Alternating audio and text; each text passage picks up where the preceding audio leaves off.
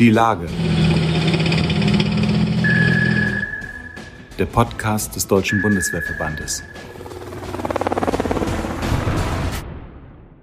Herr Oberschaus, in diesen Tagen haben Sie eine ganze Reihe von Soldatinnen und Soldaten aus dem Corona-Einsatz in der Operationszentrale beim Kommando Territoriale Aufgaben der Bundeswehr verabschiedet und Ihnen Ihren Dank auch zum Ausdruck gebracht für den Einsatz, den Sie geleistet haben. Neigt sich dieser Corona-Einsatz der Bundeswehr jetzt dem Ende entgegen?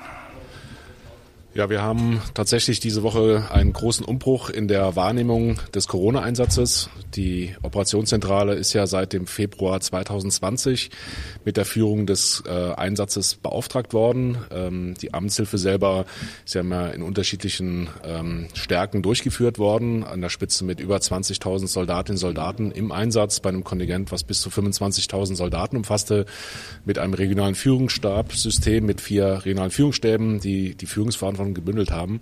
Und entsprechend haben wir auch die Operationszentrale seinerzeit hochgefahren, auch an der Spitze mit etwa 80 Soldatinnen, Soldaten und Zivilmitarbeitern und haben die jetzt immer wieder angepasst. Und die Entwicklung der letzten Tage, was sicherlich geschuldet ist der sicherheitspolitischen Entwicklung, aber auch der Entwicklung der Corona-Pandemiewelle, also dass dort Bedarfe jetzt auch vom zivilen Antragsteller erfüllt werden können und die Nachfrage auch runtergegangen ist, ist jetzt die Entscheidung im Ministerium auch gefallen worden, das Kontingentsystem aufzugeben, um entsprechend dann auch ähm, die Amtshilfe zwar fortzusetzen, aber mit dem sogenannten Regelverfahren.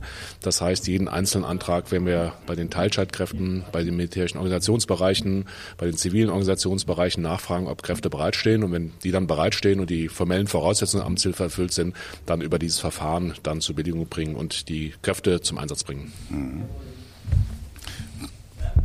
Nur mal zum Vergleich äh, in der Spitze, wie viele Soldatinnen und Soldaten waren da im Einsatz und wie viele sind es jetzt noch aktuell?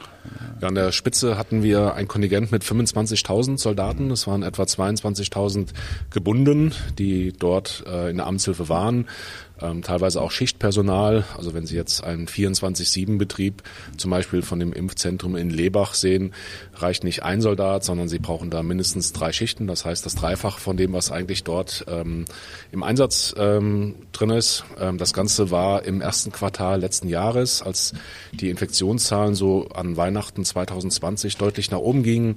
Wir hatten eine sehr große Letalität in alten Pflegeheimen. Ähm, damals hat die Impfkampagne noch nicht begonnen.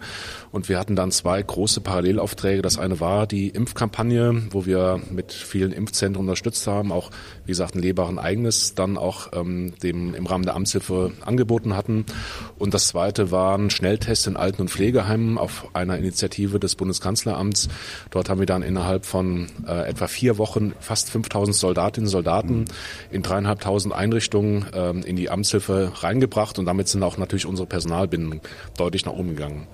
Das Kontingent selber ist Mitte März auf 4000 Soldatinnen und Soldaten nach unten angepasst worden. Also das ist immer wieder passiert, dass man sagen wir, das Kontingent nach oben, nach unten angepasst im Laufe der letzten zwei Jahre. Und von diesen 4000 waren etwa 500 nur noch im Einsatz. Und wir hatten gestern einen Ordnungshalt. Der Ordnungshalt ist immer die Begrenzung von Amtshilfeanträgen, um dann nochmal eine neue Organisation der Kräfte, eine neue Schwerpunktbildung, aber auch den Antragsteller nochmal dazu bewegen, den Bedarf nochmal genau zu ähm, bewerten.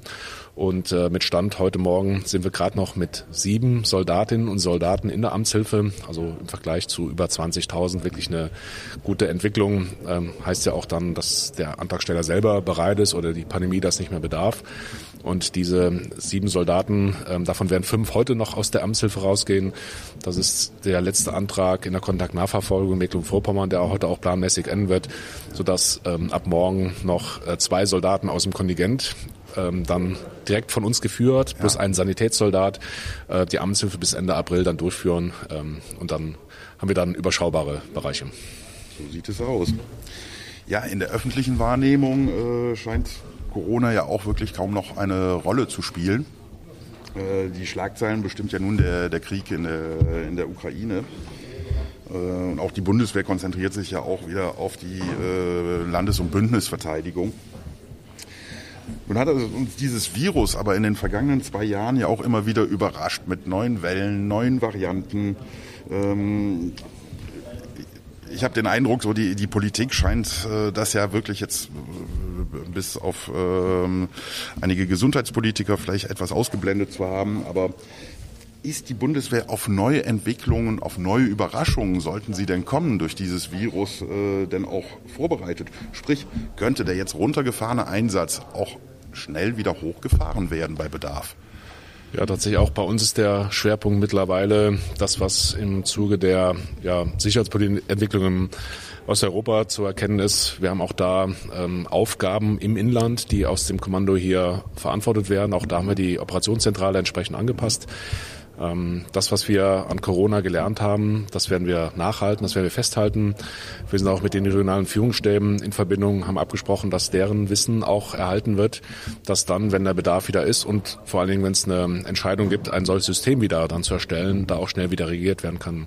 Insgesamt muss man aber jetzt nochmal festhalten, ähm, der Einsatz selber, die Amtshilfe selber ist nicht vorbei, äh, sondern es ist nur ein anderes Verfahren.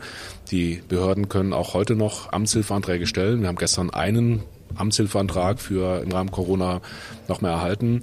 Aber die Bearbeitung ist ein bisschen anders. Das heißt, wir hatten mit dem Kontingent immer die Kenntnis, wann, wo Kräfte in welcher Verfügungsbereitschaft da sind und konnten dann innerhalb von einem halben Tag den Antrag auch zur Entscheidung bringen.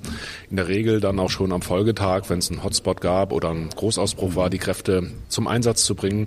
Das wird sich mit dem neuen Verfahren ändern, weil dann natürlich die Teilstreitkräfte, die Organisationsbereiche auch selber mal prüfen müssen und dann abwägen müssen ähm, gegenüber der Einsatzbereitschaft, gegenüber Ausbildung, gegenüber anderen Verpflichtungen, ob man dann diese Kräfte noch in den Einsatz bringen kann.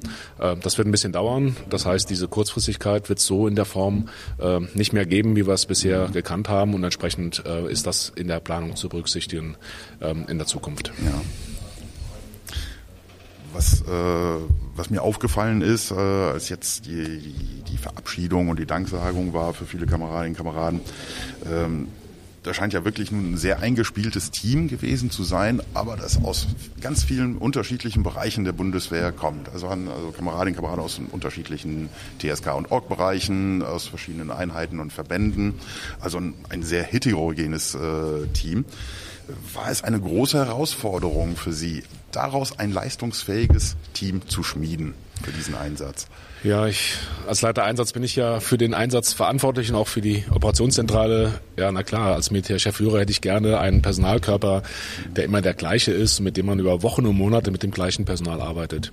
Äh, die Operationszentrale im Kommando ist ja äh, in normalen Zeiten, äh, also ohne Einsätze, gerade mal mit vier Soldatinnen und Soldaten bestückt. Alles andere wird dann ergänzt, wird hochgefahren. Wir haben da so Aufwuchskonzepte. Die Operations Operationszentrale, die jetzt ausgebildet war, ist mit Länderlageteams, mit einem Lageteambund, wo die Lage aus den Ländern zusammengefasst wird, mit Registratur, also das, was man so kennt, und auch Sonderlageteams ausgestattet, wie zum Beispiel die Schnelltests, wie Impfen, aber auch ähm, afrikanische Schweinepest, was wir bearbeitet haben. Oder letztes Jahr im Sommer haben wir Lageteams für Nordrhein-Westfalen, Rheinland-Pfalz gebildet, für die Hochwasserbewältigung, wo wir sieben Wochen gebunden waren. Ähm, letztendlich ist aber so, dass die Verfahren immer gleich sind. Wir haben Personal aus dem gesamten Stab, aus dem Kommando unter Aufgabe deren eigentlichen Aufträge zusammengezogen. Wir haben sehr, sehr viel mit Reservisten gearbeitet, die uns auch lange, jahrelang schon begleitet haben.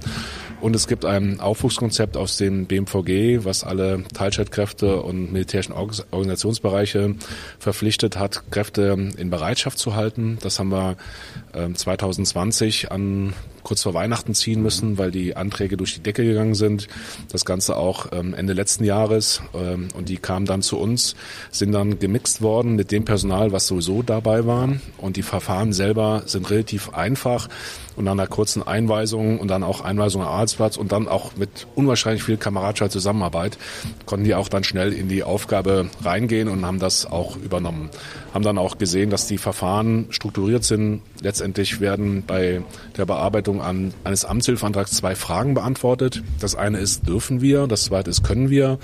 Die Frage dürfen wir, dafür haben wir Rechtsberatung hier, die. Besonders geschult sind. Und die Frage können wir, da geht es um die ja, Kreativität der Lagebearbeiter Ähm, helfende Hände konnten wir aus dem Kontingent generieren, dafür waren die da. Aber wenn was anderes kam, zum Beispiel Infrastruktur zur Einlagerung von persönlicher Schutzausstattung, ob es darum ging über spezielle Fähigkeiten wie die Kameraden von der Sanität oder weitere Dinge, mhm. da war halt gefragt, ähm, was dort an Kreativität möglich ist. Dann haben wir die Truppensteller angefragt und wenn dann zurückgemeldet worden ist, ja, wir können und wir dürfen, dann ist eine Vorlage geschrieben worden mit mhm. Standardtexten, jetzt auch keine ich sag mal, hochtrabende Stabsarbeit. Ähm, das, dieser Vorgang ging zu mir. Ich bin dann zum Kommandeur, Kommando Territoriale Aufgaben. Der hat in der Regel fast alle äh, rechtskräftig dann beschieden, also gebilligt oder abgelehnt, wenn wir nicht durften.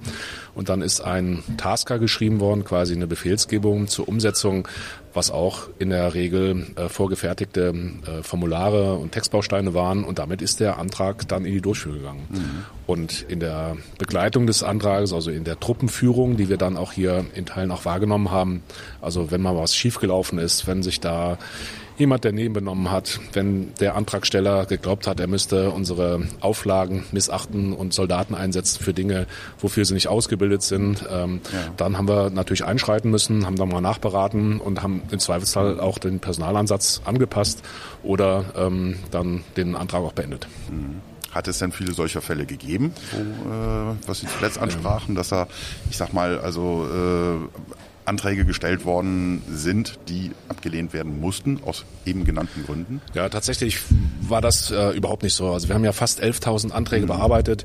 Äh, davon also sind etwa fünf Prozent nur ähm, nicht erfüllt worden. Ähm, das war insbesondere zu Beginn der Pandemie, als viel persönliche Schutzausstattung nachgefragt worden ist, wo die Krankenhäuser von der Atemschutzmaske bis zum Kittel oder Überschuhe, die Anträge gestellt haben oder Desinfektionsmittel. Ähm, das hatte die Bundeswehr natürlich auch nicht in Riesenmengen. Ja. Entsprechend äh, konnten wir die natürlich nicht erfüllen, sodass erstmal die Beratung vor Ort. Wir haben ja die Kreis- und Bezirksverbindungskommandos, die auf der Landkreisebene und Kreisverbandstädte ja die Beratung direkt vor Ort mitnehmen, auch dann sagen muss, dass es wirklich gut gelaufen, dass sie auch zielgerichtet beraten haben. Mhm. Ähm, und entsprechend ist halt eine hohe äh, Billigungsquote erreicht worden, um ja. hier dann auch diese Unterstützung zu leisten. Ja. Und wenn man Truppenführung mal sieht, ähm, die Frage ist ja auch, ob viel schiefgelaufen ist. Wir haben halt ähm, fast 10.000 Anträge ja durchgeführt, also 10.000 Mal geholfen in Deutschland, wenn man mhm. das mal zusammenfassen will. Und wenn da zwei Handvoll ähm, Ereignissen waren, wo man wirklich nochmal nachsteuern musste, dann war das viel. Und äh, es sind gerade mal aus meiner Erinnerung zwei Anträge vorzeitig beendet worden, weil es einfach nicht geklappt hat. Das lag aber dann mhm. an Persönlichkeiten vor Ort. Ähm, einer war in alten Pflegeheimen, wo der, die Heimleitung diese Trennung zwischen ähm, Mitarbeitern in der Arbeitsquarantäne und äh, negativ getesteten nicht durchsetzen wollte. Und da haben wir auch eine Fürsorgepflicht. Wir haben dann nachberaten ja. und haben dann entschieden, oder Kommandeur TA hat entschieden, den Antrag dann vorzeitig zu beenden, weil wir natürlich auch unsere Soldaten dann wieder wohlbehalten mhm. aus den Anträgen zurückhaben wollen. Mhm.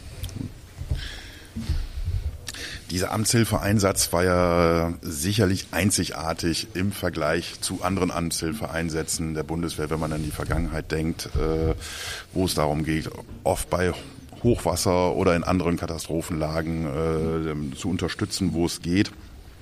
Aber dieser Einsatz, äh, dieser Pandemieeinsatz war ja sowohl was die Länge des Einsatzes betrifft, als auch was die, das Ausmaß, die Qualität des Einsatzes betrifft, sicherlich einzigartig. Welche Lehren nimmt die Bundeswehr aus diesen zwei Jahren Corona-Pandemie mit? Ja, ich sag mal so, die Einsatzauswertung läuft noch, äh, ist noch nicht abgeschlossen, aber ich persönlich nehme mit, dass wir unwahrscheinlich gute Kameradinnen und Kameraden, auch zivile Angehörige der Bundeswehr haben, ja. die sich wirklich engagiert haben. Mit Sicherheit bis an die Grenzen und darüber hinaus, um die Pandemiebekämpfung zu unterstützen. Das ist auch so eine Beobachtung, die ich persönlich habe, die auch jetzt beim Hochwasser im letzten Jahr gelaufen sind. Einfach mal machen. Also ich glaube, diese Auftragstaktik mit dem Verständnis, was wir machen sollen, ist wichtig und richtig und hat dazu geführt, dass auch die Bundeswehr als Teil der Gesamtscheinsicherheitsvorsorge den Schlüssel zum Erfolg macht, auch eine Pandemie letztendlich zu bekämpfen oder so weit einzudämmen, dass ein Gesundheitssystem nicht kollabiert oder auch in einem Hochwasser äh, wie im letzten Jahr auch dann die Reaktionsfähigkeit dann darzustellen. Was ich denke, was wichtig ist, dass wir eine Kaltstartfähigkeit haben müssen, ja. gerade was die Führung angeht. Bei Corona-Beginn war es so, dass äh, das Kommando noch im Defender äh, drinne war. Der Defender 2020 lief zu der mhm. Zeit, ist ja wegen Corona abgebrochen worden. Ja. Dadurch war aber die Operationszentrale hochgefahren und wir hatten das Personal quasi von einem zum anderen Auftrag umzuschwenken. Und das gleiche Phänomen war auch im Sommer. Dort war die OPZ hochgefahren für Corona, als dann das Hochwasser losging. Das ging ja in der Nacht vom 14. oder 15. Juli dann los, so dass wir da auch schnell Lageteams bilden konnten, eine Lagebewertung machen konnten und dann die ersten Maßnahmen im Rahmen des militärischen Katastrophenalarms auch dann durchführen. Das ist so ein Punkt. Ähm, wir sind in der, wir sind subsidiär nur im Einsatz, aber dadurch, dass die Bundeswehr sicherlich gezeigt hat, wie reaktionsfähig sie ist und auch mit speziellen Fähigkeiten unterstützen kann, haben wir natürlich den Antragstellern auch so einen gewissen Gewöhnungseffekt dann dargestellt. Ich gehe davon aus, dass dann auch der Blick auf die Bundeswehr viel, viel schneller dann stattfindet äh, als vor Corona, ja. ähm, wo wir letztendlich jetzt ähm, auch die Wege eingefahren haben, wo auch neue Ansprechstellen plötzlich mhm. gefunden worden sind in der Regel wetterinduzierte Ereignisse machen Innenbehörden. Die Pandemiebekämpfung waren Gesundheitsbehörden. Man hat gemerkt, am Anfang haben die so ein bisschen gefremdelt mit den Soldaten. Äh, es gab auch Vorbehalte, Soldaten einzusetzen. Äh, und ich habe einen, eine Rückmeldung mal bekommen aus Nordrhein-Westfalen, ähm, dass eine Leiterin des Gesundheitsamts das erst so nicht wirklich wollte und nachher sprach meine Jungs. Ähm, das spricht eigentlich Bände dafür und ähm, zeigt die Entwicklung. Wir waren mit Soldaten in Klostern eingesetzt, also wo Kloster Alten- Pflegeheime mhm. dann ähm, betreiben. Also das muss ich schon sagen, das sind schon gute Rückmeldungen, die wir haben. Aber es heißt auch, ähm, dass dann möglicherweise der Wille oder die Anfrage an die Bundeswehr nochmal stärker ist wenn man die Wetterereignisse sieht, die wir in letzter Zeit hatten und das dann mit den Unterstützungen dann ähm, in Verbindung bringt, glaube ich, dass Amtshilfe halt eher, eher mehr statt weniger wird. Das heißt, da müssen wir uns auch Gedanken machen, wie wir das letztendlich umsetzen im Rahmen dieser gesetzlichen Möglichkeiten der Subsidiarität. Ja. Da ist es ja sicherlich auch nun ja aber auch Aufgabe der Politik, dann auch dafür zu sorgen, dass die zivilen Katastrophenschutzbehörden auch wieder in die Lage versetzt werden, dann auch verstärkt diese Aufgaben selber wahrzunehmen. Dann, äh ja, ich denke, die Maßnahmen laufen ja auch. Ähm, das BBK ist ja da auch sehr mit Initiativen dran. Ja. Wir sitzen auch in vielen Expertengruppen mit dabei, wo gerade das beleuchtet wird. Auch, ich sag mal, was wesentliche Erkenntnis war aus dem Einsatz im Hochwasser war ein Lagebild, ein gemeinsames Lagebild. Da wird jetzt mit technischen Möglichkeiten, schnittstellenoffenen äh, Möglichkeiten versucht zu arbeiten, also ein Lagebild herzustellen. Mhm. Und ich glaube, solche Ereignisse sind auch gut und wichtig, um das Ganze dann auch dann durchzuführen. Und ich bin auch sicher, dass die Bundeswehr da auch viele Lehren aus dem Corona-Einsatz genommen hat. Also wenn ich sehe, die Entwicklung der Digitalisierung des mobilen Arbeitens ja. bis hin zum Bundeswehr-Messenger, das sind schon Entwicklungen, die wirklich auch da ganz schnell umgesetzt worden ja. sind. Und da bin ich auch dankbar. Und ich hoffe, dass wir da nicht mehr zurücktreten und dann wieder Dienstreisen für wenige Minuten machen, sondern das Ganze mit einer WebEx oder mhm. mit vergleichbaren Systemen dann auch durchführen. Also ich glaube, dass wir da die Chance auch genutzt haben und ähm, diesen Schub auch dann auch mitnehmen. Wunderbar. Herr Oberschaus, ganz herzlichen Dank für das Gespräch. Ja, sehr gerne.